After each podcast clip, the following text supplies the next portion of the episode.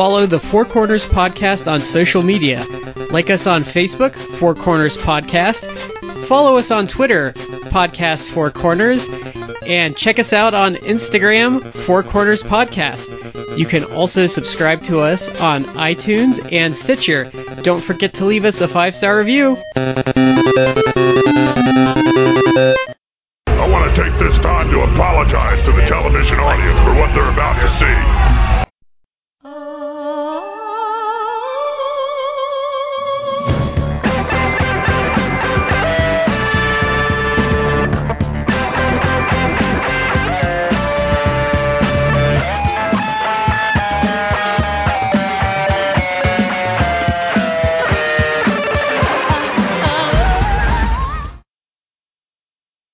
Ladies and gentlemen, welcome to the Four Corners Podcast. I am Chad here with Matt and Brad. Guys, how are you doing?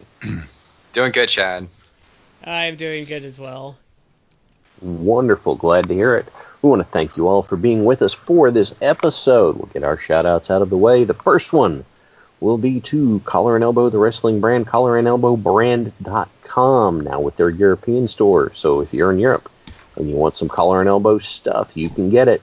Use the promo code Four Corners Podcast. That's the number four, capital C in Corners, capital P in Podcast, no spaces, and save 10% on your order. And for our other shout out, we're going to hand the ball to Matt. Uh, that would be to Orlando Colón. Uh, you know, uh, actually, guys, we're we're taping this on election day. For those who uh, who had to pull back the curtain, we are recording it on November third, election day. This won't air until the the next day, but uh, my vote was cast for Orlando Colón. That's who I chose to lead this great nation, and he can do it because he's an American citizen, Puerto Rico. Yep. Proud American citizens. Yep. I love the right ends. All right. So, you guys, thank you all for joining us. We are going to be to for this episode and next episode. Well, to be honest with you, we're just gonna we're gonna kind of uh, turn and, and and look to the side of some other topics from what we usually do because doggone it, we, we just feel like we could use just a little bit of a break. Um, so, Brad, could you please set us up with what we're going to be talking about? Well, one of us is also in the process of a move, so we've been trying to gingerly avoid things that that require us to watch mass amounts of wrestling footage. Yeah, Yeah, I, I had I have moved, and it's been like a complete debacle. Like I am gonna have boxes. I'm gonna be living amongst boxes uh, for quite some time. Because to unveil the curtain a little bit about what our future plans are is we want to do a, a couple episodes on Rey Mysterio versus Psychosis as like a feud in the mid 90s, but to do that is going to require us to watch a lot of stuff, and um, so so we might avoid wrestling for a while until we can hit that one, because um, that's what's That's next on our lot. thing. Yeah, we might we might try and do a Tracy Smothers show, but um, there's no promises there. Uh, yeah. just because with with the with Thanksgiving coming up and stuff, I just I think by the time we can watch footage again, it's gonna be like a month out of date. Um, we might do it down the road because he is like a worthy worker to look at, and it's really sad. Like we were really bummed about that, but it, unfortunately, like I don't know, I don't know when we can fit that in. Yeah. So what we're doing tonight is, so we're we're heading back to the world of comic books, and um, so previously we've done an episode on supervillains, but I think there's a difference between like, and it's something Matt's actually said once that he thinks like part of a comic book uh, is that the villains are oftentimes like more interesting than the main characters themselves, which uh, I agree with, uh, especially with some villains. But so we did our favorite villains, but that I think when you're dealing with like a comic book franchise, I think the villains as a whole, not specific individuals, are very important to how long term you stay with a comic book hmm because like especially like when you're getting into like what we what what is a really good rogues gallery is that you have like your B and your C list villains that maybe aren't as like big are still interesting and fun to see pop up. Yeah. Well, and another thing is that um, having one one good villain is nice, but the problem is that you have to have a variety, a good variety of villains in order to challenge your heroes in different ways. And I actually think like in modern comics, um, the art of the lesser villains has really been lost, and modern writers really turn a lot of those guys into jokes now. And then because everything is written for trade and every writer comes in and wants to use their favorites, instead of getting like the wealth of variety of villains you used to get back in the day, where maybe Doc Ock would pop up every year or two, or you might actually go 50 or 60 issues without him showing up. Now it feels Yeah. like he's there every like other story arc or every time a creative team takes over. Yeah. So we want to set um, a little bit of uh, ground rules here to make sure that we're all clear on on what it is we're looking for. In uh, the consideration of the rogues gallery, what qualifies someone as part of the rogues gallery? Because there are some um, antagonists that could be a that could show up as an you know an opponent for a particular hero, but maybe he shows up more in a different book, or Or he migrates Maybe that- over time. Like, yeah, like I think a good example is the Kingpin that was a Spider-Man villain for a long time, and then he slowly has become a Daredevil villain to where you would mhm. associate with him with Daredevil. Yeah, he's become far more a part of like the, the Daredevil mythos. Or, or someone like in DC, like Solomon Grundy, who was a Daredevil. No, I mean sorry, a Green Lantern villain to start with. But they've kind of genericked him up to the point where I'd say he belongs to no one's rogue ga- rogues gallery now because he's too generic. He's, He's- almost he's almost become uh, slightly like a Batman villain. Not exactly, but they've incorporated him a lot into like different media with Batman. He does seem He to be a is, Batman uh, villain now. he is well, and he showed up um, with the JSA, and that's he he is he's kind of a nice all-purpose villain because there are different forms to Grundy. There's Big Dumb Grundy, or there's cagier, faster Grundy, or something like that. And so he can be a different challenge to different heroes. So he, doesn't exactly fit into just one. Um, and then one other thing that I'm going to put in there is that there are some things that you might consider villains that I would almost consider to be more plot devices. Um, but we'll get we'll get to that. Um, in it, we'll we'll get to that in due time. So, Brad, what's our format? So we're doing we're, we're doing the tournament format. Um, it's going to be a little different than our other tournaments because we did not want to go through 16 rogue galleries for this. Preferably not. So we went with 10. Um, so you- you're probably thinking to yourself, well, 10's a weird number for a tournament. So um, that's because there's going to be two essential play-ins that will then take on the first seed of their side of the tournament. The tournament is a DC bracket and a Marvel bracket. Um, Okay. so our final will be the the best DC Rogues Gallery versus the best Marvel Rogues Gallery. All right. So, just to set up for our listeners, who who is in on the on each side, and then who will our play-ins be? Okay, so um, who is actually in? So let's start with DC.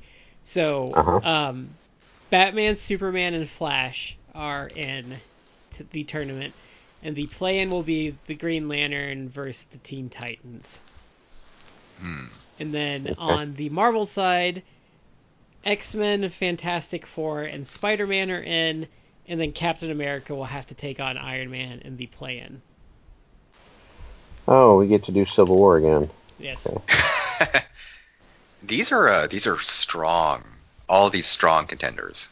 because so, so like the first one like I so there's some I I considered but where where's a lot of a lot of ones did not make it is where I felt they did not have um, the depth of their rogues gallery to get in. Like a good example is Wonder Woman. Like Wonder Woman, if you think about Wonder Woman, there's for most people there's two names that pop up, which is pretty much Ares and Cheetah. And then if you know a little more, Or you Circe. might yeah, and if you know more, Circe and Giganta are your next like ones that really pop in. Doctor uh, Doctor Psycho maybe Yeah, Doctor Psycho. Eh, But in like but the last like 20 years maybe. Yeah, but that's that's not really a good rogues gallery. she doesn't have the strongest. No. And I think She's a she's a good character, but is. she also seems to thrive. She really seems to thrive in team settings. Um, well, I think her and book so her book can be good, especially when you embrace the mythology, but you don't need a really powerful rogues gallery when you do that. yeah, the this it's more of a getting to know getting to know her story as opposed to the the confrontational story. So, um, i- you know, i- like you said, not for nothing wrong with the character, but not really a good fit here. Yeah. Or like the Avengers. The Avengers really don't have a rogues gallery, if you ask me. They have a mix of the individual characters rogues coming in. like you you you might be able to make the argument that there's there's a like a Justice League's rogue gallery, but it's the mixture of the individual members plus some other stuff, and that just muddies the waters enough that it's not really good to put Yeah. in contention. Like, like I- if you want to read an old one, like an old Avengers, like where the Masters of Evil first show up, they just show hmm. up because they each know have one of the characters' weaknesses, and the Avengers beat them by just switching their villains up and fighting different villains. Like that's how they win. Yeah. I would I would slightly disagree. I think that I think they do have kind of some some distinct villains, but I'm I'm not I don't have like a ton of confidence with that, so I'm not really going to argue that point. Um, I think that they were more. I mean, the concept, of course, was that they were all of the major superheroes teaming up to stop like major threats, kind of like with the Justice League too. But uh, I think that they you would often get Avengers stories where they would be more paired up against other groups like the Masters of Evil, or they'd have them fight like AIM or Hydra. I guess So you'd have- Ultron you'd have is more an of that. Avengers guy. Yeah, that that would actually be a really. He would be pretty much like mostly a, a an Avengers villain. Like he didn't have a ton of like. I don't think there was a ton of stories where he was specifically fighting like Iron Man, like he was an Iron Man villain. So nothing like that. No, I don't think so. And now, Well, and the in the same vein, over on the Justice League side, Amazo was a straight up lead. Uh, yeah. No, He did. You didn't have stories where Amazo went against one member of the league. the, so the Justice League did form to fight one of my favorite villains, though, in Starro. Yeah. you know, it, the name seems kind of silly, but it's still a, that's still a good villain. He hasn't been used in a really long time, actually. No, they they've kind of been giving him a break, and that's all right.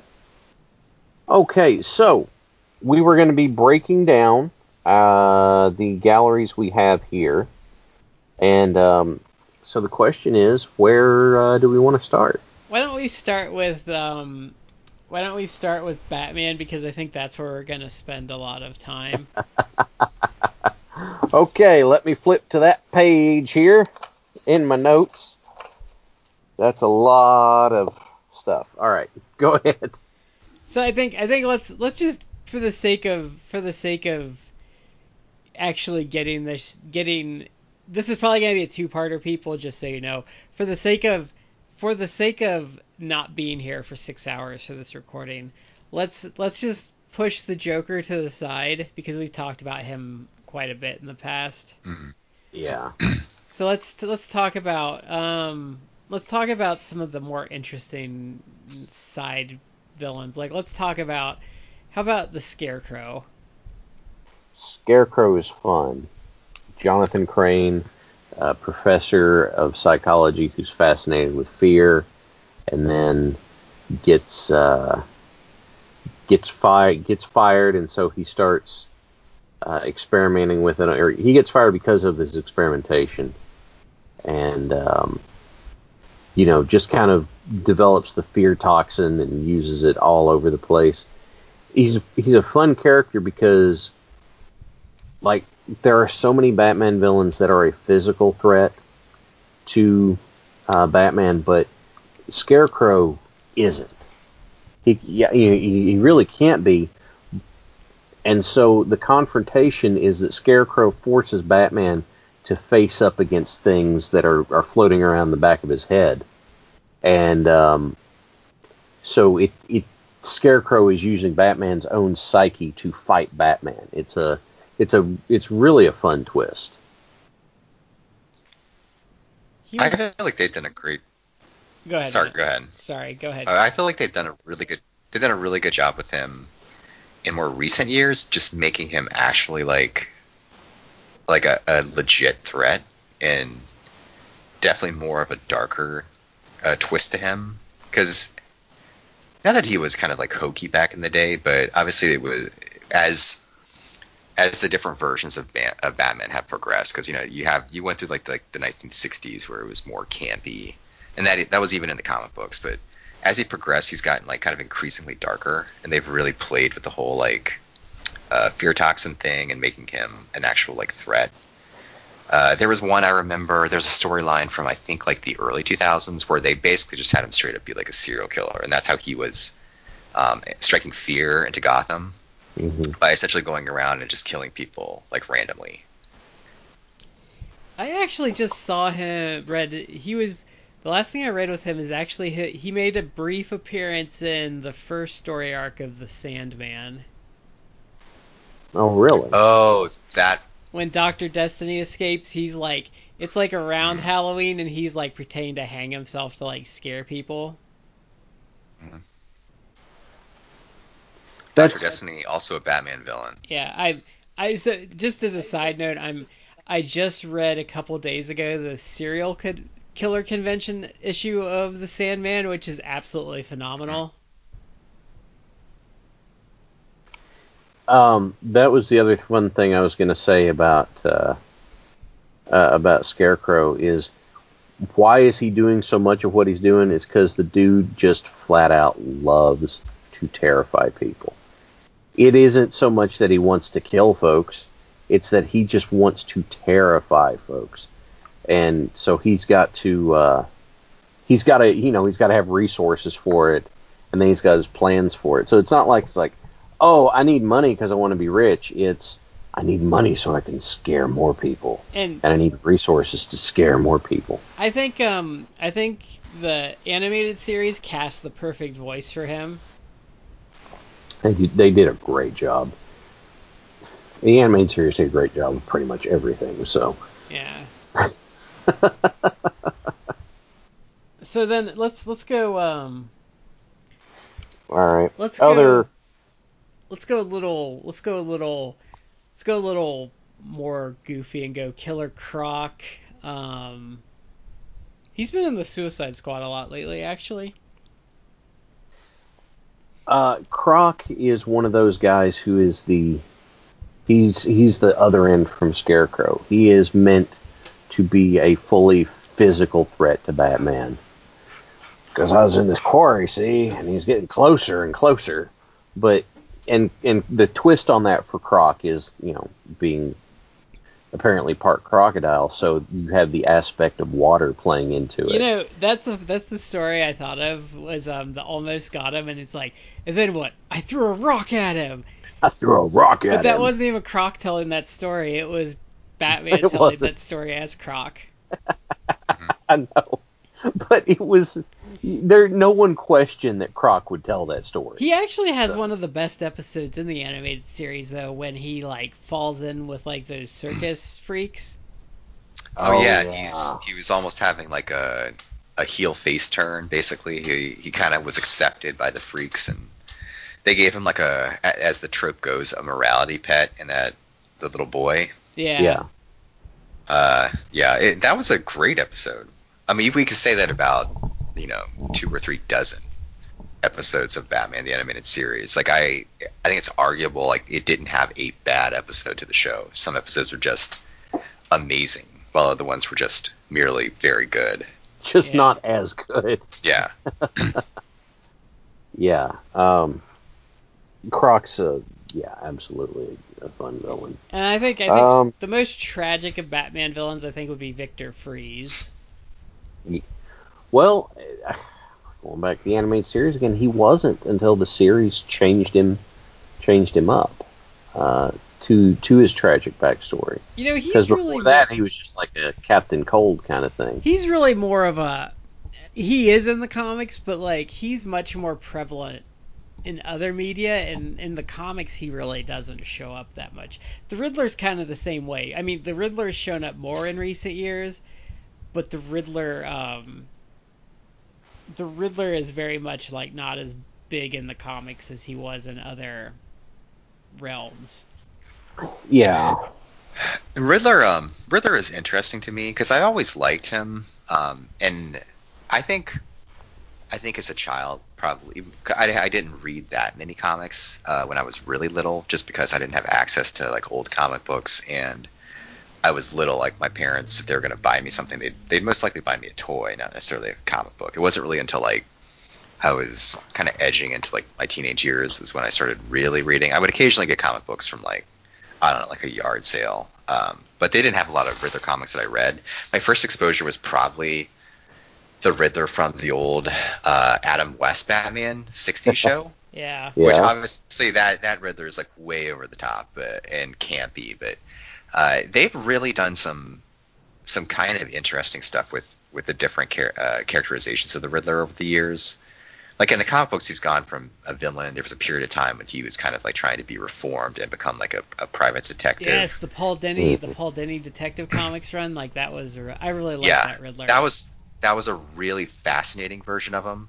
Uh, in other media, they've kind of taken kind of different different tactics too, where they've had him be less of a mastermind and more of like a kind of deranged or flat out psychotic uh, character. Like in the in the Batman, uh, the most recent like Batman Arkham video games, he is he is still kind of like a, a mastermind, but he plays a lot of uh, a lot of games and, and, and riddles with Batman, but he's also kind of presented as very mentally unstable. Mhm. Uh, then you have like the show Gotham. I don't know if either of you have watched any of that show. It's on my to-do list, but I have not. that ran for like I think five seasons. The first season was like eh, because they were trying to like establish stuff, Mhm. uh, and you have to accept the fact that even though it's allegedly set in like Bat, like when Batman was a kid, like, it's like pre-Batman.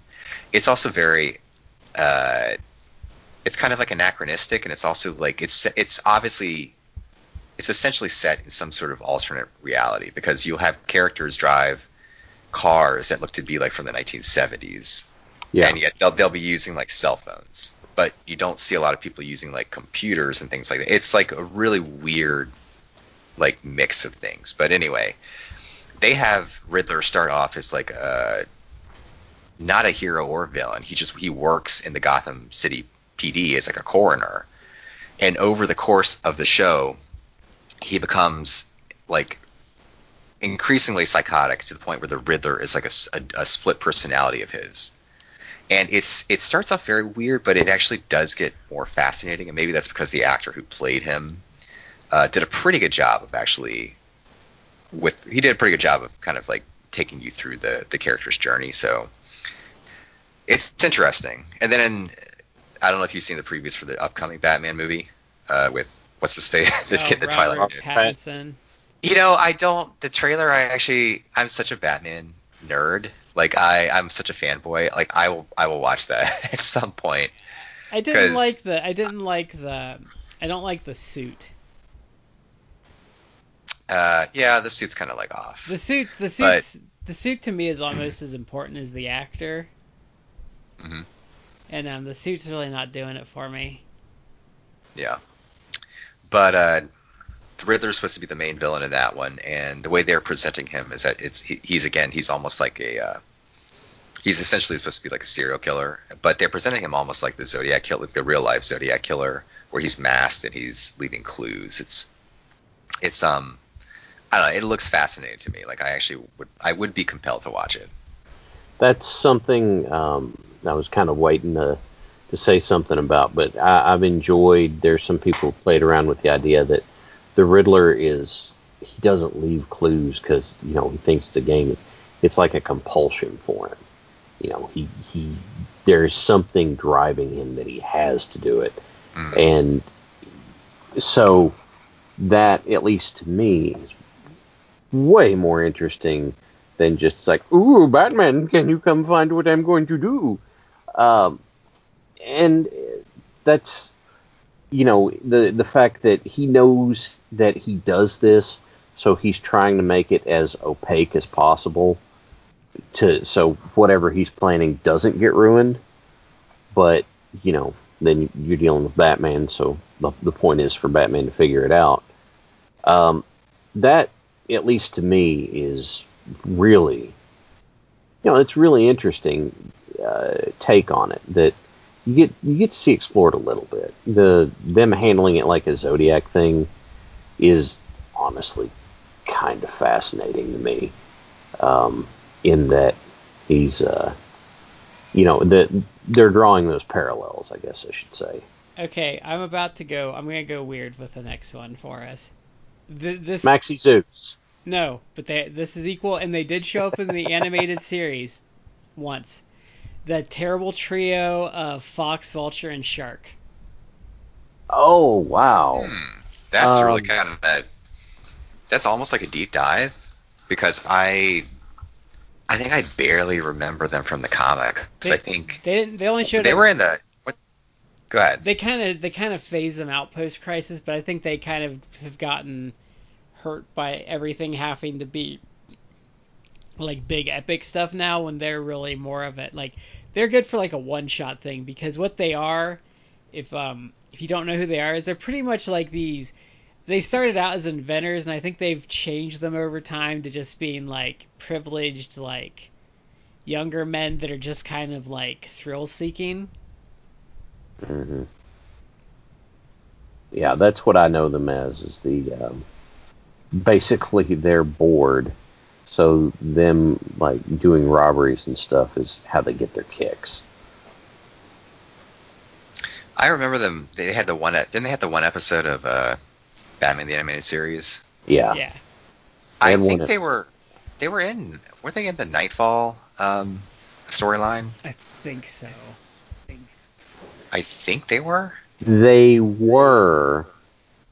I'm trying to. I can't remember exactly what the um, conditions were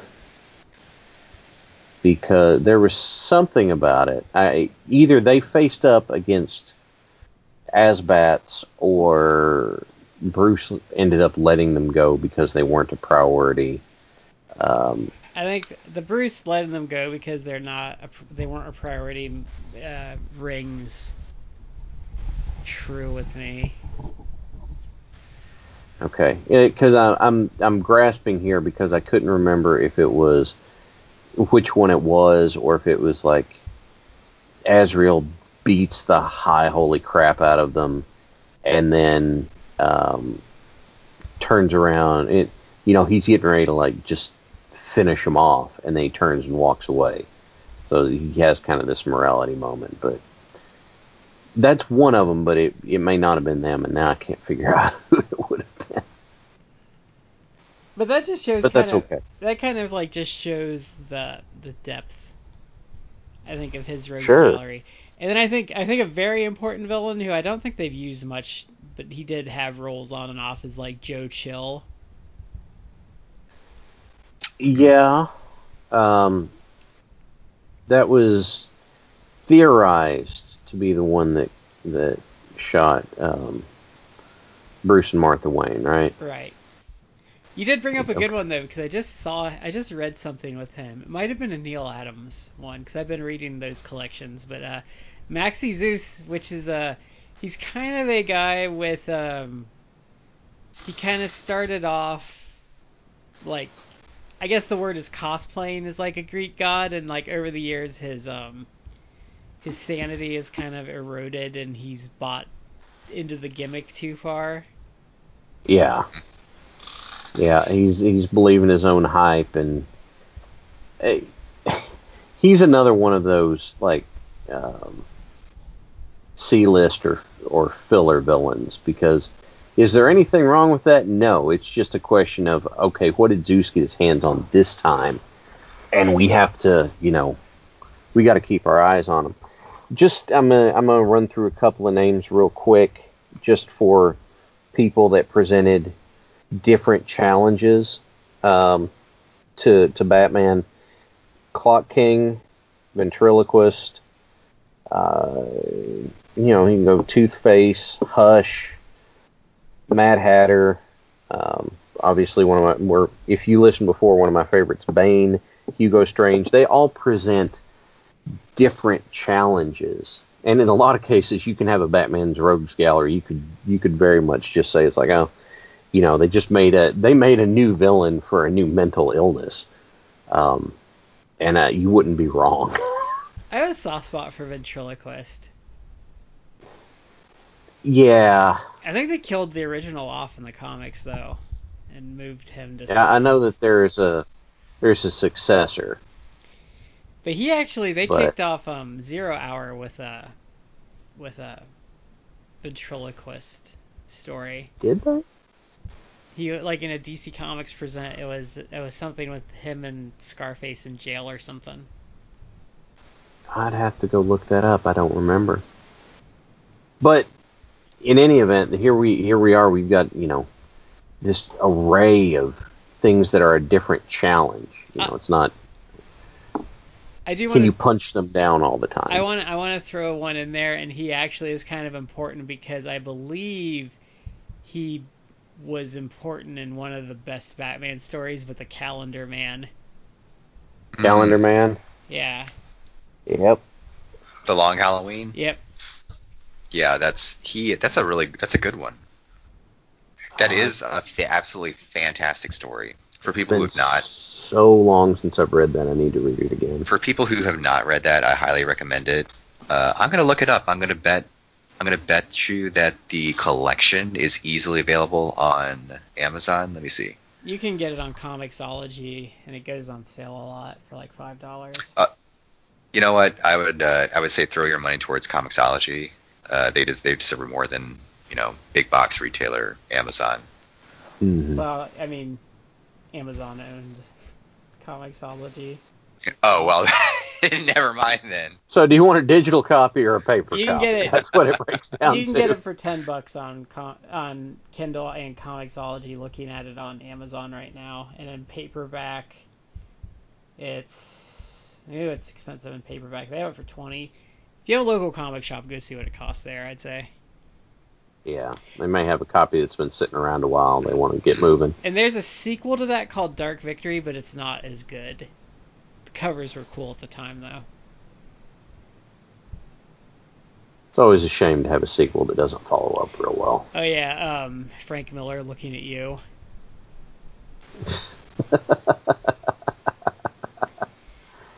Okay, so that's a lot of Dark Knight Two villainy. turned into Frank the Cra- Would you say Frank the Crazy Hobo?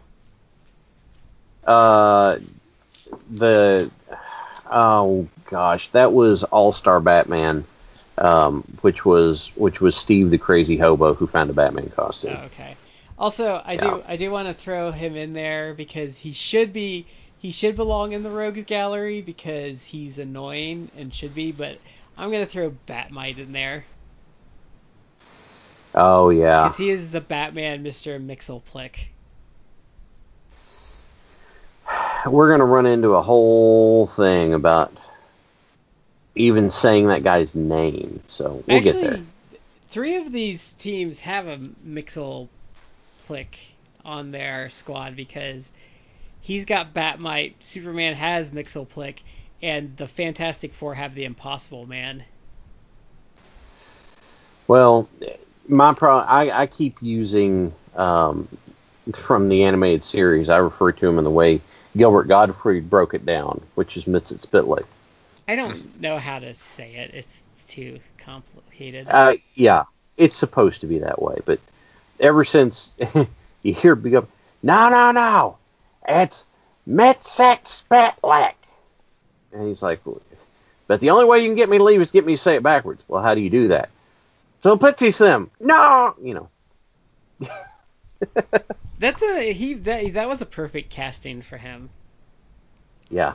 Oh It my was. god, that was amazing. Well, let's go into Superman. That's I think that's the genius of that character. Like I think someone that's not into the comics bubble um, would kind of sneer at him at first because he is like a ridiculous character, but he is a cool character because it forces Superman to behave differently.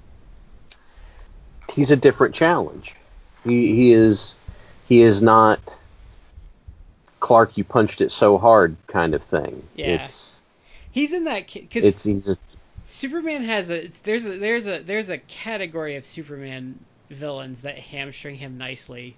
So Mis- Mxyzptlk, um, Titano is a good um, is a good handicap for Superman, even though he doesn't talk.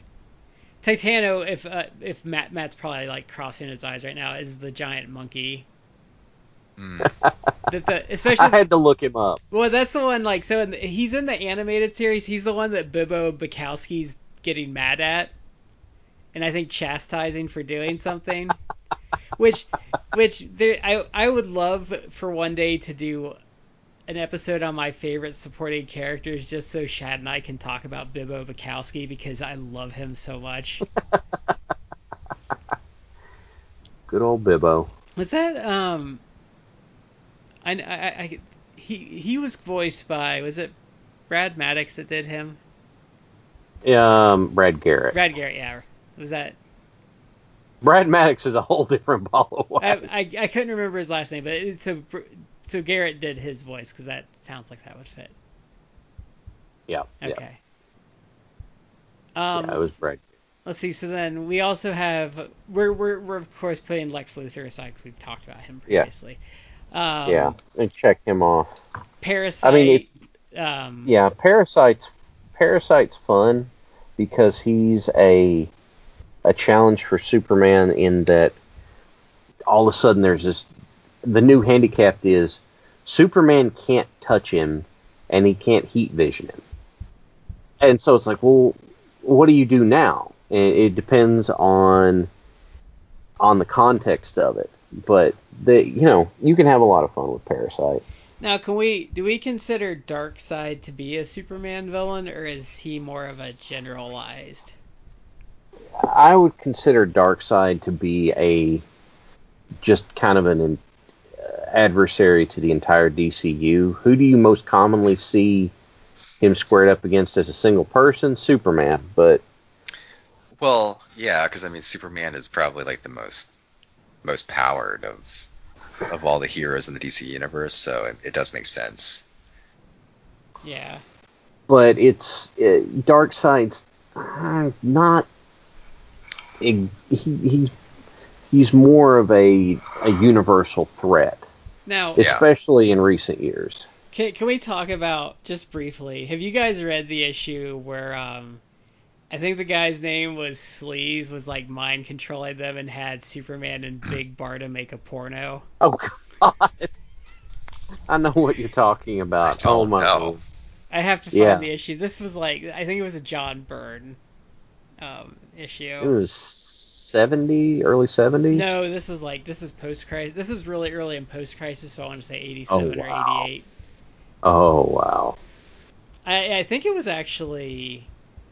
It it had to have been Action Comics because I think Action Comics was like still a team up book at the time, Okay. and but Sleaze was like a um, apocalypse person. Oh yeah, that he yeah. That's right. Because he got kicked out because he was messing with the Furies, I think, Yeah, and Granny didn't like that. yeah. It, it- just as a side, as an aside, I've really grown to think that Granny Goodness is a is a very underrated villain. Mm-hmm. Yeah, she she certainly is. Was it Uh, was was was Granny Ed Asner in the animated series? I don't think so. Uh, that sounds right. I'm looking Let it me- up yeah, because look. I was just thinking about that, but I, di- I didn't think it was Asner. Uh, clicky, clicky, clicky. Looking for it. Looking for it. Uh, the I, I'll the Son of Darkseid arc. Well, no, it's that started as a what if. Yeah, yeah. Uh, voiced by Ed Asner. I, that, Yeah. That sounds Okay, I was wrong. I was wrong. I enjoyed the Son of Darkseid storyline. Um, like I said, it started as a as a what if, but then there have been versions where it wasn't. Um, Orion's other a really Superman- Orion's probably Orion's probably up there. I, I'd say my favorite Jack Kirby DC creation is Mister Miracle, but Orion's Hmm. up there. mm, I don't know if I, I'd put Orion in the firmly in the Rogues Gallery or not. No, I'm just saying. I'm just saying general character wise. oh, okay. Like um, I, like Gotcha. there, I have a real love of Mister Miracle. hmm Um, he's up there. Like so, I have the, like. I think we've talked about it before, but I have a real love of offbeat characters, and like two of my favorite offbeat DC characters are Deadman and Mister Miracle. I know you've mentioned Dead Man before, um, but yeah, they're they're definitely not on the beaten path, No. so to speak. Now, some others that I just I'm going to run through them real quick because their their threat to Superman is uh, is all pretty similar, but uh, Bizarro, General Zod, the Eradicator.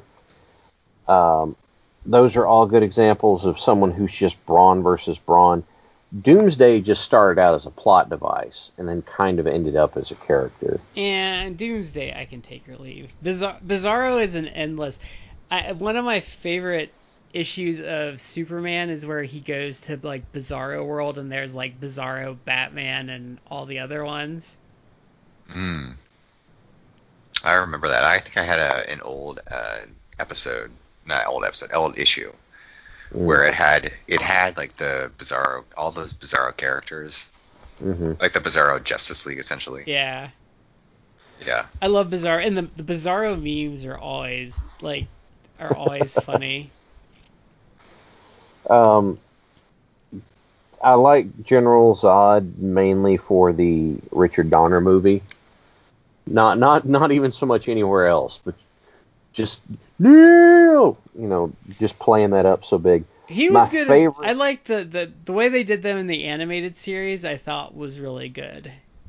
hmm It was. And he, they've Uh, done some good comic stories with him in like the last 20 years. I feel like the comics have finally kind of like figured out like, oh, we should like do something with him. hmm Um, some others that my favorite brawny opponent Superman, and but I think it's up for debate about whether or not he. It, it would be up for debate if he's a Superman villain or someone else is Mongol, I would and I lean into that. I would go lean ahead, into Brad. him as a GL villain personally. My counterpoint to that is going to be for the man who has everything. Well, yeah, I I, I Yeah. that's gonna be your Yeah. Um, other other characters, Metallo is kind of of that vein and kind of not. Toyman, um, in the mid '90s, took a strange turn. Uh, well, not strange. He took a real dark turn uh, as a Superman villain. Um, here's one. Here's a here's a real weird one. You guys remember Conduit?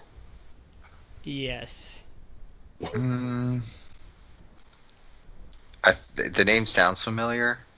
Yeah, Kenny Braverman was Clark Kent's best friend growing up, and then somewhere along the lines he discovered that Clark was Superman, and he was he was so bitter because he's like, I it wasn't fair. I wasn't getting beat by Clark. I was getting beat by Superman. So he sought out like the Kryptonian technology from the birthing matrix and integrated it into into himself. So he's got like cables and this this suit and like kryptonite into it. Uh, but he's really only got one arc. um, we are forgetting a really big member of the Superman gallery in Brainiac. Yeah, Brainiac's a good one. I I tend to like the more robotic Brainiac from the pre-crisis though. The silver one with the uh, the, The- Robo Brain dome skull thing. Yeah, and they had like kind of this squiddy like shippy flew around it, and I like that one better. Yeah. I, I I do as well, and that was the uh, I don't know what what era you would uh, you would give him that one. Is that like Silver Age? No, Uh, um, Brainiac. Uh, that would be br- Bronze Age, Bronze into the Iron Age. I don't know. I don't know what the Iron Age falls into because it gets a little dicey after that. yeah. Definitely like it was like 80s uh, version of Brainiac Yeah. because uh, that that particular version of him came out uh, in the DC Superpowers toy line, and I had that one, and I didn't even Yeah. know uh, I didn't even know who Brainiac was uh, in, in terms of like the comic books, but I just felt like he looked just demonic. He looked like Yeah. scary. He was So that- very his his design was so good that he was very clearly a villain. I, I had Yeah. that one too. Mhm. Um, I think um, he's more of a Legion guy, but I'm gonna include him with Superman because in the post-crisis he essentially did in Crypto and Superboy for good, but the Timekeeper.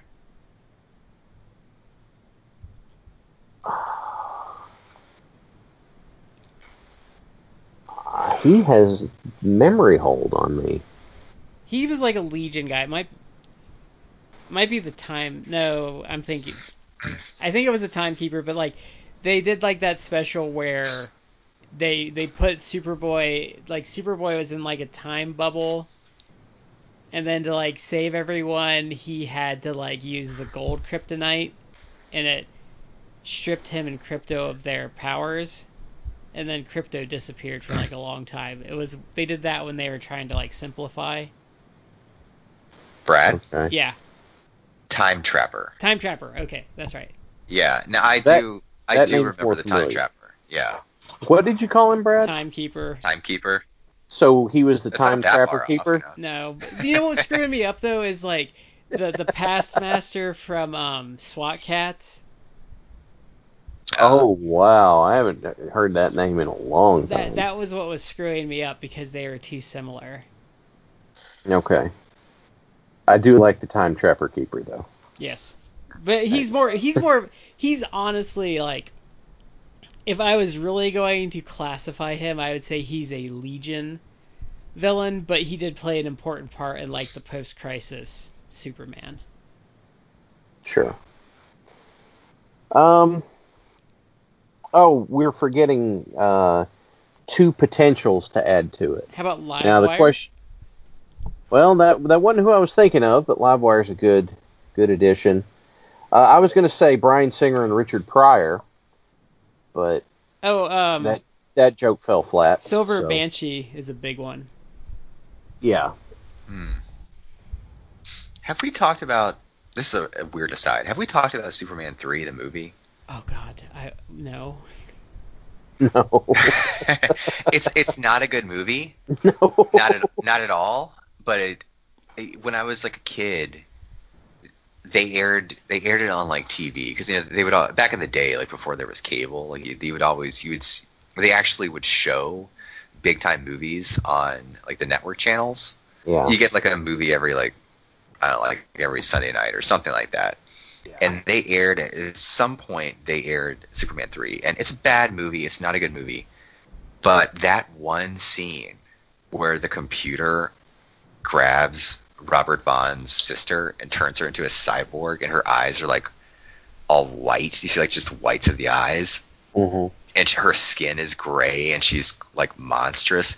That scared the shit out of me as a kid. Like I Yeah. turned I turned the TV off. I'm like I cannot finish watching this movie. It's so scary. And watching it as an adult, I'm like this is dumb.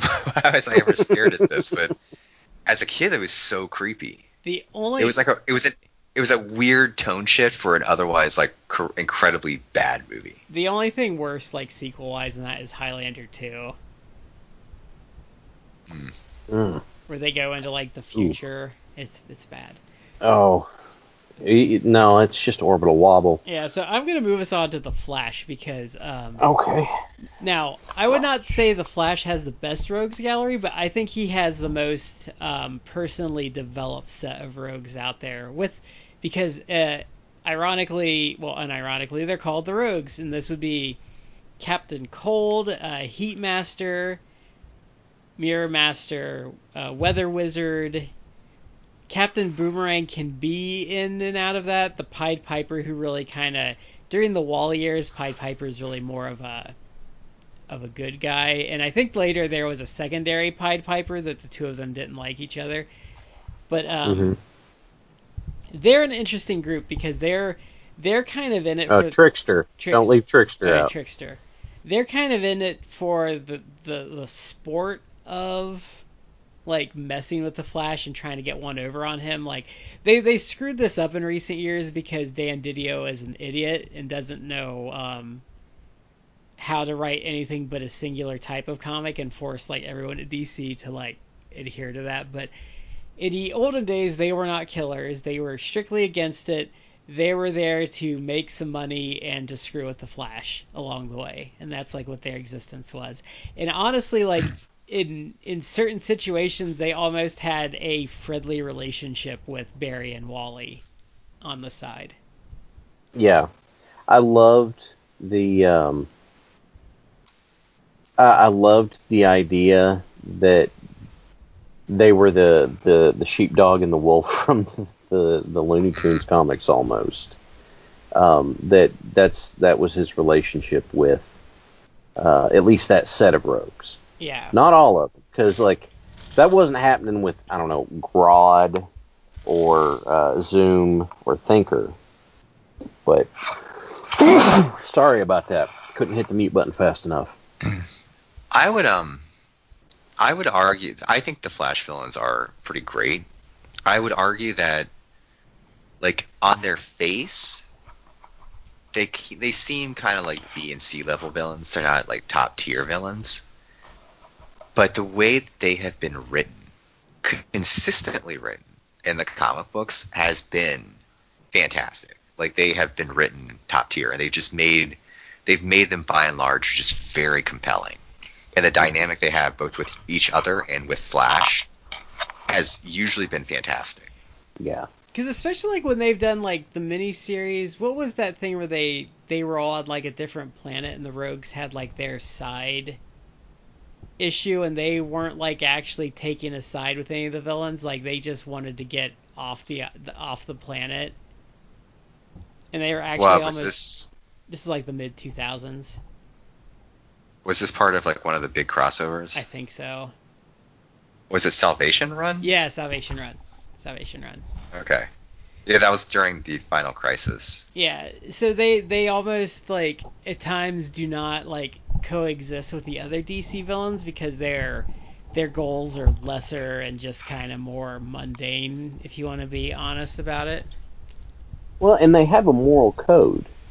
Um, it came up during Blackest Night that they told uh, Boomerang too. They're like, rogues don't kill women and children. That doesn't work. Um, like they they they're and the other rule is like you don't kill Flash.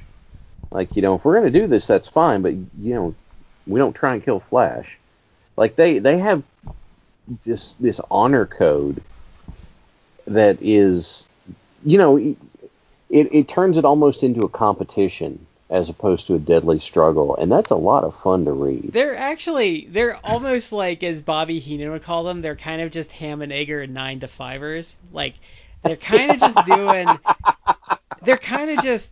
They're kind of like they're honestly like they, they they did screw them up once they had them kill Bart Allen. I don't know why they did that because they're idiots. Yeah. But they're they're kind of just dudes trying to like they're just kind of just like your average everyday schlub that that came across something that gives them a power trying to make a living and have some kicks while they're doing it. they did. I'm gonna I'm gonna reference the the animated stuff again, but the one episode they did with them was this nice encapsulation of it. Um, and if you ever, if if you want to get a, a nice kind of overview of Flash's relationship with the Rogues, look that one up because they, they do a great job. Uh, that just a, a side bit that uh, that miniseries Salvation Run, written uh, by Bill Willingham, hmm uh, who has written he's most famous for Fables. If you are not Yeah. familiar with him. Okay.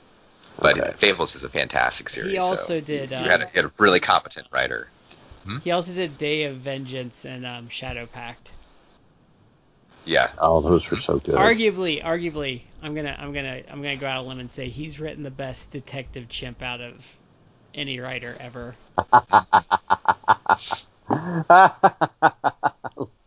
Detective Chimp is great. I love Detective Chimp. I, I saw a panel the other day um, that someone had posted somewhere where Batman's standing there watching something. All of a sudden, Detective Chimp's sitting next to him. How did you find me? He goes, Look, you have certain places you go to, whether you mean to or not, you kind of form this routine. You were going to be here at this time. I knew that. So here I am. And he, Batman's, Batman just kind of glowers at him because he's like, Crap, I didn't think anybody would figure that out. Was uh, was Chimp like five beers in while he was explaining that? He didn't have anything to hand, but he had his deer stalker cap on. So they're sitting on they're sitting on top of like this this uh, church bell tower. But uh, So do okay. Which do you want to do next? Do you want to do Green Lantern or the Titans next? Ooh. I have a lot more Green Lantern notes than Titans, So so, do Titans with first. that what you will. Let's do Titans right. first. So I'm just gonna list off. Uh, so I think Deathstroke would be their like premier top level villain who um who Yeah. really in the comics he really has a great reason for hating them that I don't think any of the outside media has ever gone into. So like. Um, Deathstroke has several children that get involved with the Titans over the years, obviously. But how he first like really shows up is his son takes out a contract against the Titans, and while fighting them, I think he has like a heart attack and dies. This is like the second issue. Do you remember Matt? Have you read it before? uh, I don't I don't know. So anyway, It's not ringing a bell. his son his son takes out a contract on him. He dies in the process. I think he, he dies of like natural causes. So Deathstroke blames the Titans for it, and that's kind Yeah. of how their rivalry starts. he his resurgence after the Titans reformed with Tim Drake and Bart Allen and um, some others who I can't conjure off the top of my head at It the moment. was like Cyborg, Starfire, and Beast Boy. You're talking about the Geoff Johns run, run, right? uh, probably. So it's it's Cyborg, Starfire, and Beast Boy essentially like mentoring Tim Drake, Robin, Bart Allen, Impulse, um, Connor, Superboy, and Connor Cassie- and Ca- Kyle Rayner. Cassie. No, No, no, Kyle- Kyle, was before that. and, and then Kyle was before that. Cassie, Cassie, um, Wonder Girl was that group. Yeah, you're right. You're right. I'm sorry. Kyle was was before that. Um, yeah, and he his first appearance, I think. Um, Bart runs around the corner straight into him, and Deathstroke looks at him, puts a shotgun to his knee, and says, "Kids shouldn't wear masks." And then, blam! There we go. Yeah.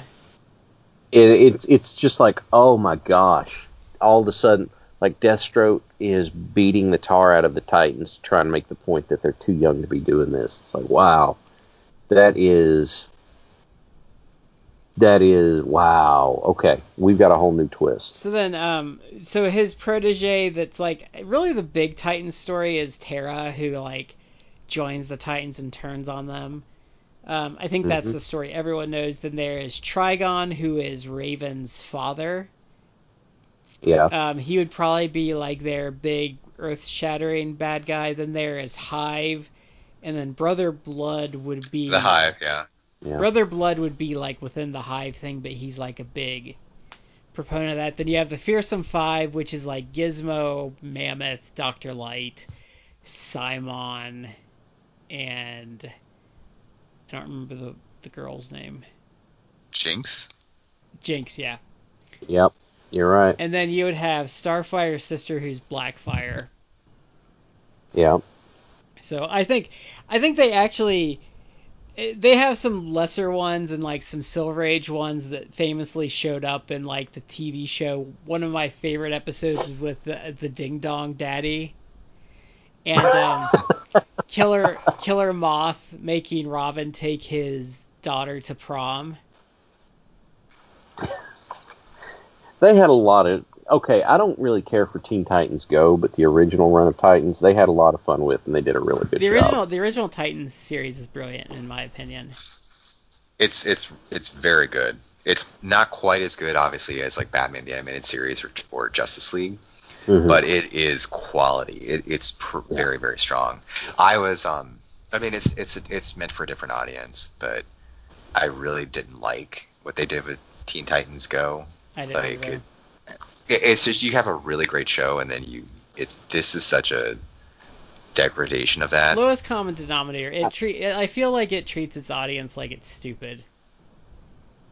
I think they're just aiming for a much younger demographic, and that's what they opted to do. And you know what? That means it's just not I, for me. I used to play. fine. I used to. I. It's still true to some degree, but less so. I used to play a game with Cartoon Network, which was, I'm going. It it is not Adult Swim hours. I'm going to turn the TV on and see if Teen Titans Go is on. This is actually.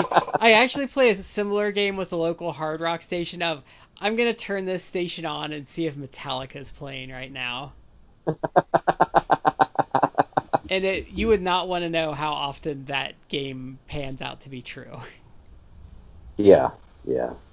So, I will say, um, I will say this for Teen Titans Go. Like, I, I generally don't like it, but I will give them credit for something that they did a few years back, which is to me like it was completely bizarre that they did this. Um, Uh-huh. But it is fascinating, and I will. I, I I did find it like really weird and compelling. hmm Uh, at the end of the fourth season, I believe they did a miniseries hmm uh, that was called "The Day the Night Stopped Beginning to Shine and Became Dark, Even Though It Was the Day," which is like what? Like it's a mouthful, but the premise is that Cyborg has a favorite song called "The Night Begins to Shine," Okay. and somehow he gets trapped into an alternate uh, reality or an alternate dimension where there Okay. is an evil dragon who wants to uh, take that song and to take music and use it as a weapon against uh, everyone else. And the other Titans have to go save him from this alternate reality, and they recruit like real life celebrity musicians, like Fall Out Boy's in there, uh, like CeeLo Green, and it, it's just absolutely weird because it's the the show effectively becomes like a 1970s style uh, uh, rock opera. And Okay. it, it literally is like this is a kid show, and I have no idea where they're going with it. It, it all of a sudden becomes like just absolutely weird, bizarre, psychedelic rock opera. Uh huh. So I will give them credit for doing something like incredibly different uh, Yeah. with the show. But otherwise, I'm not really a fan of the show.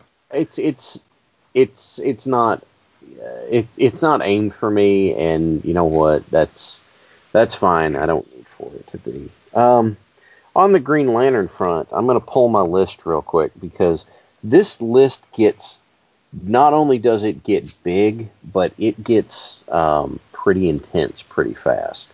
Now, what I I'm will say, I've had a lot of thoughts on Green Lantern villains. Okay. Um, what I'm going to do is I'm I'm going to try and go with ones that were uh, opponents of Green Lanterns in general. So I'm not going to drop like Major Force because that was pretty strictly a Kyle villain. Um, I'm, going to go with with the Lanterns in general, which is probably going to end up be, being more about Hal than anybody else, but. Hal's kind of had the longest run on it, but uh, so some names, you know, Sinestro, Atrocitus, Larfleeze, the Manhunters, um, Krona or Entropy, depending on when you're reading it, uh, Parallax. Uh, the other Lantern corps, you know, kind of fit with with Sinestro, Atrocitus, and Larfleeze. Um, the man, I said the Manhunters.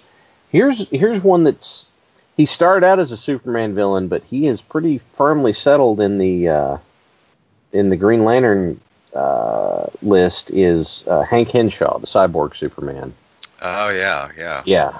Um, and then another one that came out of um, Infinite Crisis, but has ended up in the Green Lantern listing, is Superboy Prime, hmm and then Nekron slash Black Hand.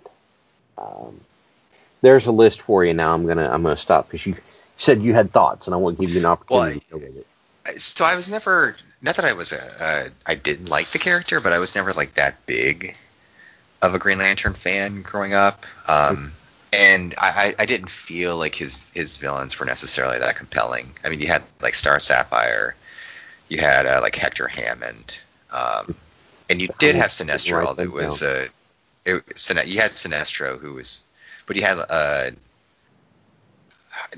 probably like a, a, a more tame version of Sinestro versus compared to like actually how he became. Yeah. Uh, but then in what would you say like the the early 2000s or the mid 2000s at least, once they started getting into like the Final Crisis and like War of the Rings and stuff like that, Oh, yeah. I felt his villain his villain rogues gallery just exploded and became Yeah. absolutely fascinating. And I there was a time period where probably like what 12 15 years ago when the whole um maybe maybe even less than that maybe only like about 10 years ago when the whole uh the, the different uh corps You had the Sinestro Became- Corps War, Yeah. and then you had the War of Light. yeah and they the those became incredibly popular Mm. like they became some of the most popular stuff like the hottest stuff out there in comic books at the time like i remember like i owned a t-shirt for like the sinestro corps i owned like a black uh black hand t-shirt i owned uh i think i owned like the the red corps too like i, I had several t-shirts and they were I- really okay. popular I have to admit something. Mhm. First of all, I do have I do have a Black Lantern shirt somewhere, but uh, on my desk right now, I have a handmade Red Lantern Corps emblem. Um, I have a handmade Blue Lantern Corps emblem that is on a costume that I had made, and I have all of the promotional rings from the War of Light sitting on another part of my desk too. So uh, yeah, to say that was big is very fair. The other thing about those uh, is that that those storylines, Sinestro Corps War and the War of Light, were huge. Not just because it's like, oh, you know, we've got this crazy like galactic conflict between first the Green Lantern Corps and then the Yellow Lantern Corps, and then all these other corps come in, but how much expansive world building took place very quickly and I'm going to say very well in those arcs. And so Sinestro Corps War feeds into War of Light, feeds into Darkest Night. yeah There we go. it, it was like seamless Yeah. and I, I I think I think I've become fatigued with the whole big major storylines, yeah. but I, I I just wasn't with that. I felt Yeah. like that was just so well done. That is one of the two examples I would hold up of Geoff Johns at his finest. Yeah, I was going to say like didn't didn't Johns actually write most of that stuff, Oh yeah. which is why Well- it was so good and it had like a lot of consistency. It does. Johns falls victim to what I call continuity wank, um, where it's like, oh, do you remember this guy? Now here he is, and you're just like, God, really? Did we need that?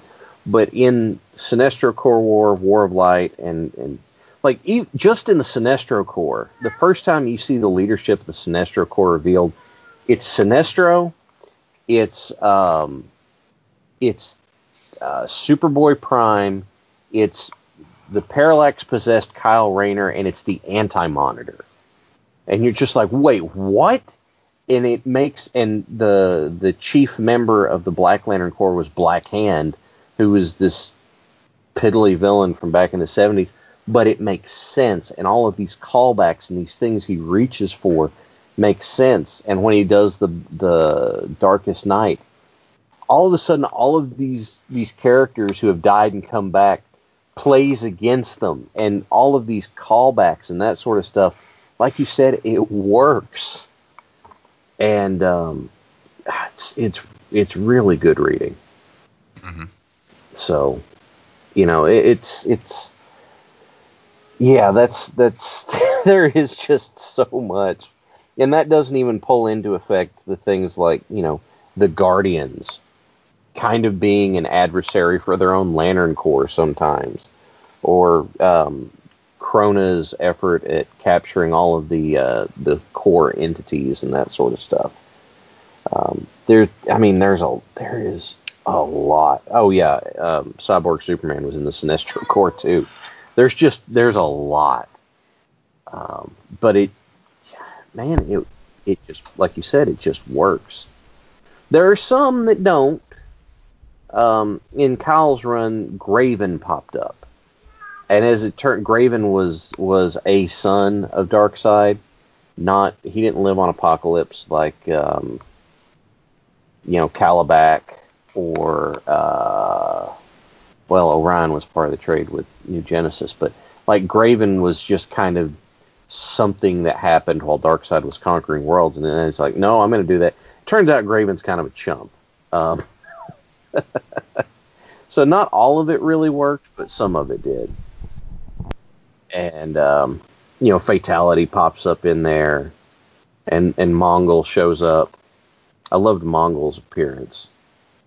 Um, and uh, and and that Mongul Mongul actually shows up in, somewhere in the Sinestro Corps thing and like takes Sinestro rings from everybody. So he's got like ten of them.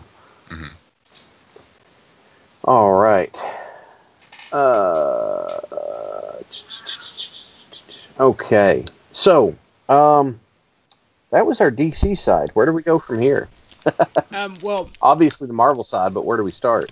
well, I was actually going to audible us since we're gonna. This is gonna be Uh-huh. two-parter anyway. I figured why don't we just do the DC bracket for this episode, and then we can just do all the Marvel together, and the final next week. Gotcha. So, Hmm. Got Okay. so the way this breaks down is um, our play our our our play-in game is the Teen Titans or Green Lantern. Okay. I'll cast my vote now. I am way on the Lantern side here. I mean, the Titans have good stuff, but I'm so on the Lantern side.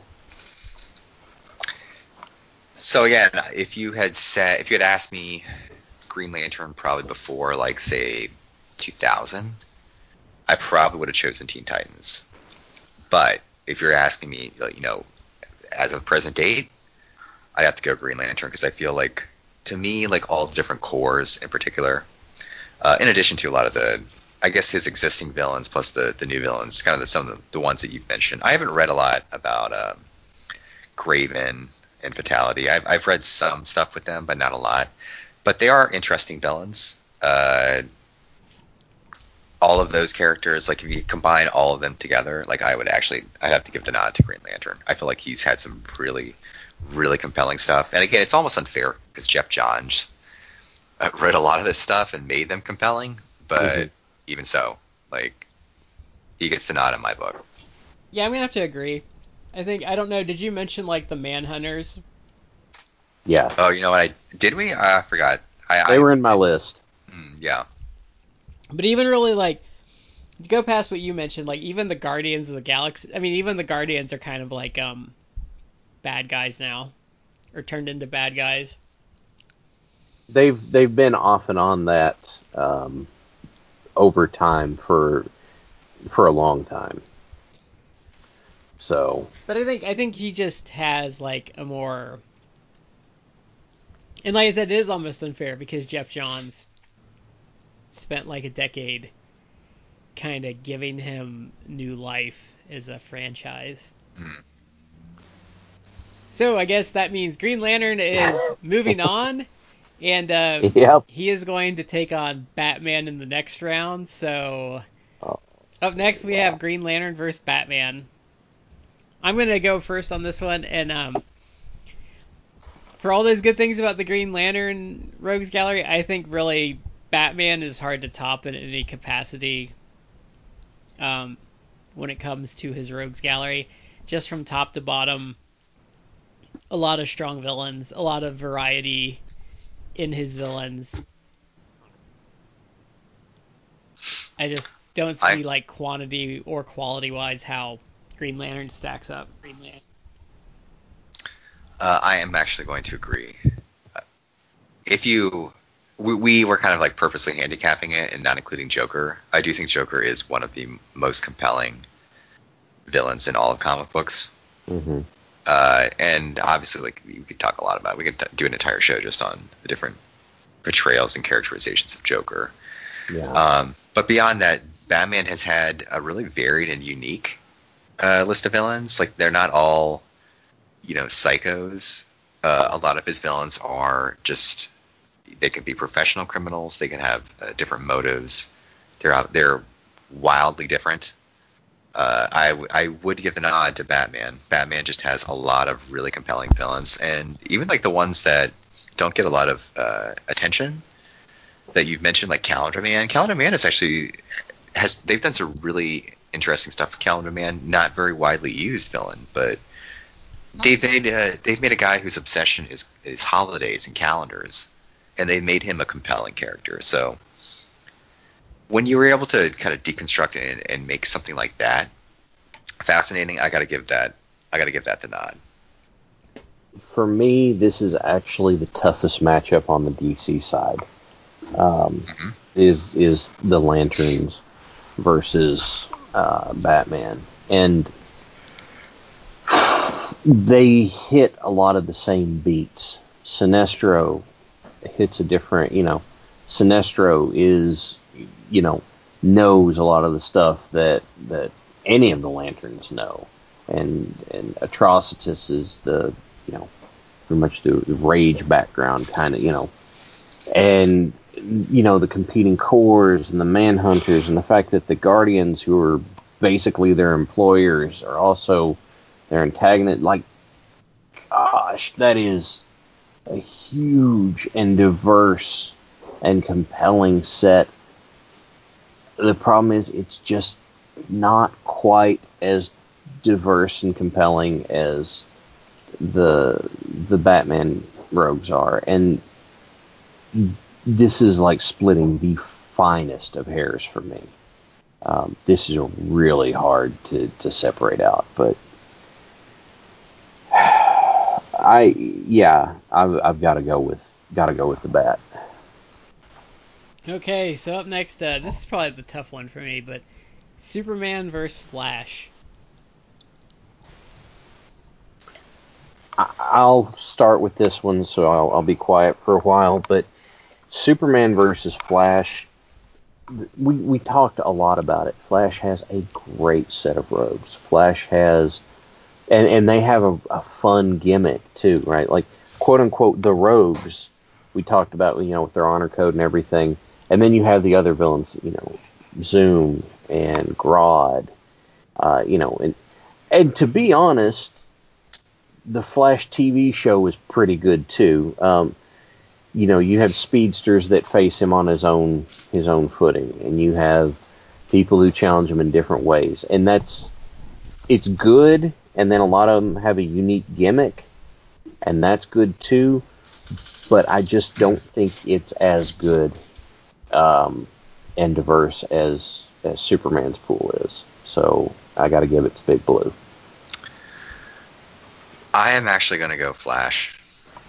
Uh, I don't know something. Maybe it's maybe it's partly because I've never been as big of a Superman fan, uh, so I, I haven't I haven't found him as compelling.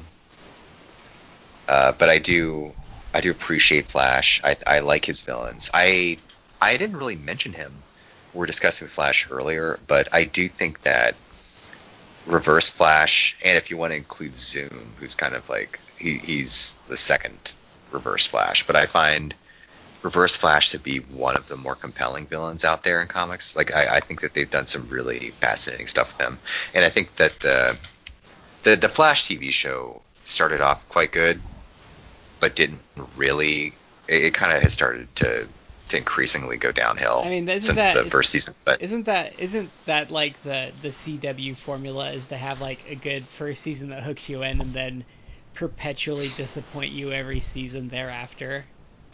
It's it's kind of a law of diminishing returns. Like my wife and I didn't finish the last half of this past season, uh, and I, I don't know. We'll, we'll probably go back at some point, but it just it, it wasn't that good. But I, I do generally feel like it's Flash villains to me like are more more interesting and more compelling. I'm kind of with Matt on this. Like, um, I think I think Superman has a lot of good villains, like Lex Luthor, uh, uh, you know, Brainiac. I think are really great villains. But if you were to give me like a book and say, "Hey, um, here's a book about a specific villain or group of villains," like, what do you want? I would say I want the Rogues, and um, that would be over like just about any other group of villains. So I think that's where Flash wins for me is just the humanity of those characters and how much um how many side series and mini series I've sought out with those characters just because I enjoy their um their characters so much. Like I actually think the rogues are a rare instance. The rogues themselves are a rare instance of a group of villains that could exist in their own world with no hero and still be compelling to a degree. My uh, the the counterpoint I'm going to come up with is that, and I, I, I'm probably not going to articulate this very well, but a part of the part of the purpose of a villain is making a hero, and one of the biggest heroes in the DC universe you know, needs a good set of villains uh, that are capable of that, and that's Supermans are good for that.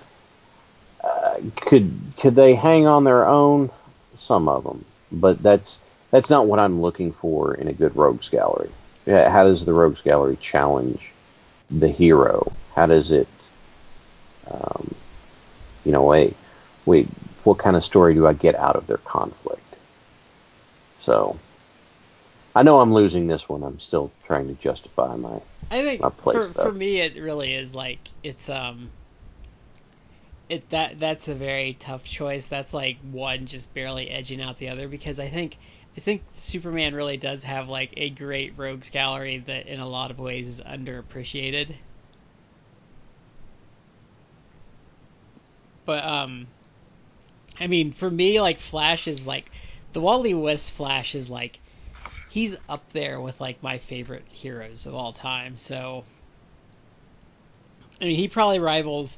I think I think at this point in my life, like he almost rivals Peter Parker, like Wally West does for me as like one of the best characters in comics.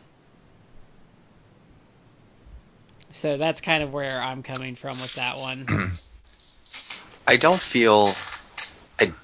Well, that's tough to say. Like I think overall, like in, in the in the whole entirety, I think Peter Parker is better, but it's it's very difficult to argue that for a, a good stretch of time, for for several years, that Wally West wasn't maybe the best written character in comic books, or if if he wasn't the best, he was definitely one of them. he was he was at least for a time he was the best written character between Marvel and DC. And I would Agreed. I would agree Yeah. with that. I would say I would say that is true of Wally from about 1990 to about 2002. He is the best. He is the best character, um, at least at DC, and for I'd say about most of that, barring when Daredevil really started getting good in early 2000, maybe like Ultimate Universe, um, Peter Parker, he was probably the, better than most of the Marvel characters too.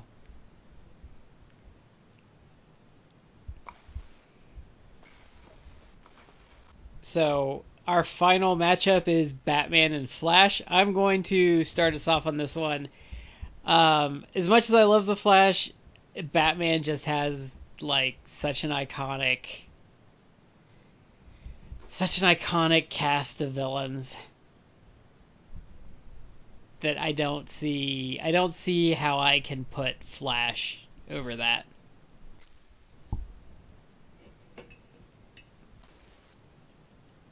I, I can't. Um, it, it's the for the reasons I articulated before. I,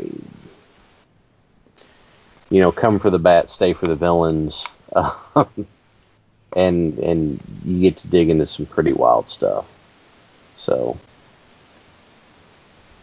yeah, it, it, bats is totally on this one.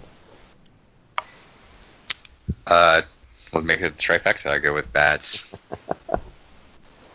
but it's almost unfair though to, to me because I'm again I'm such a Batman fan that I'm I, I am partially inclined.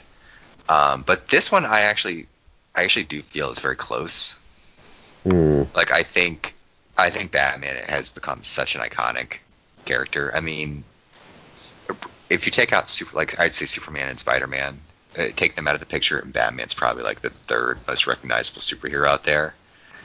Uh, but Flash, like the Flash villains, just they're not. I would say on on the aggregate, they're not as good as the Batman villains, but the way they have been utilized and used and written in DC Comics, somehow they have been consistently written well for at least I would say like the better part of 30 years. Mm-hmm. It really is a testament. So this is actually way closer than you think it would be. Yeah, I would agree with that. Like if um as far as DC Rogues galleries, like I think um Mhm. I think they would hit closest to Batman. Mhm. Because I think like Superman, I think Superman would also punch pretty close with Batman, but I think I think like there would just be a slightly bigger degree of separation between the two. But um, but like I said, I, Batman really is like, and maybe it's because he's had such great like animated treatments and stuff, and um, they've done such a good job of like getting some of like those iconic stories and collections. Because I I mean, what the first comic book I ever owned, I think my parents got it for me right before the Michael Keaton Batman came out was the greatest Batman stories ever told. They got it for me, and it was at uh, half price books. And um, this would be like it collects Batman stories from like all the eras, like stuff from the 30s, stuff from like the 40s and 50s, 60s and 70s, like going into that. So um, that was really like my first um, really remembrance of having like a comic.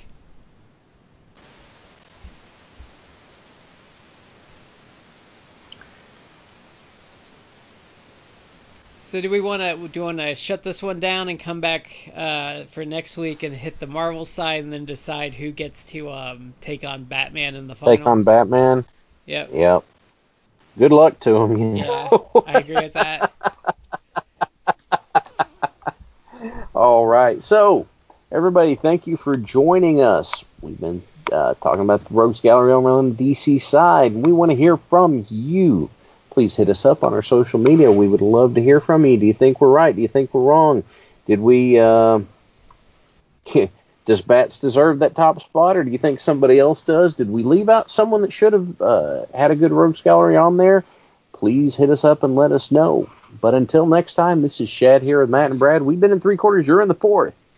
And we will see you next time. Hold on, I'm on the wrong screen.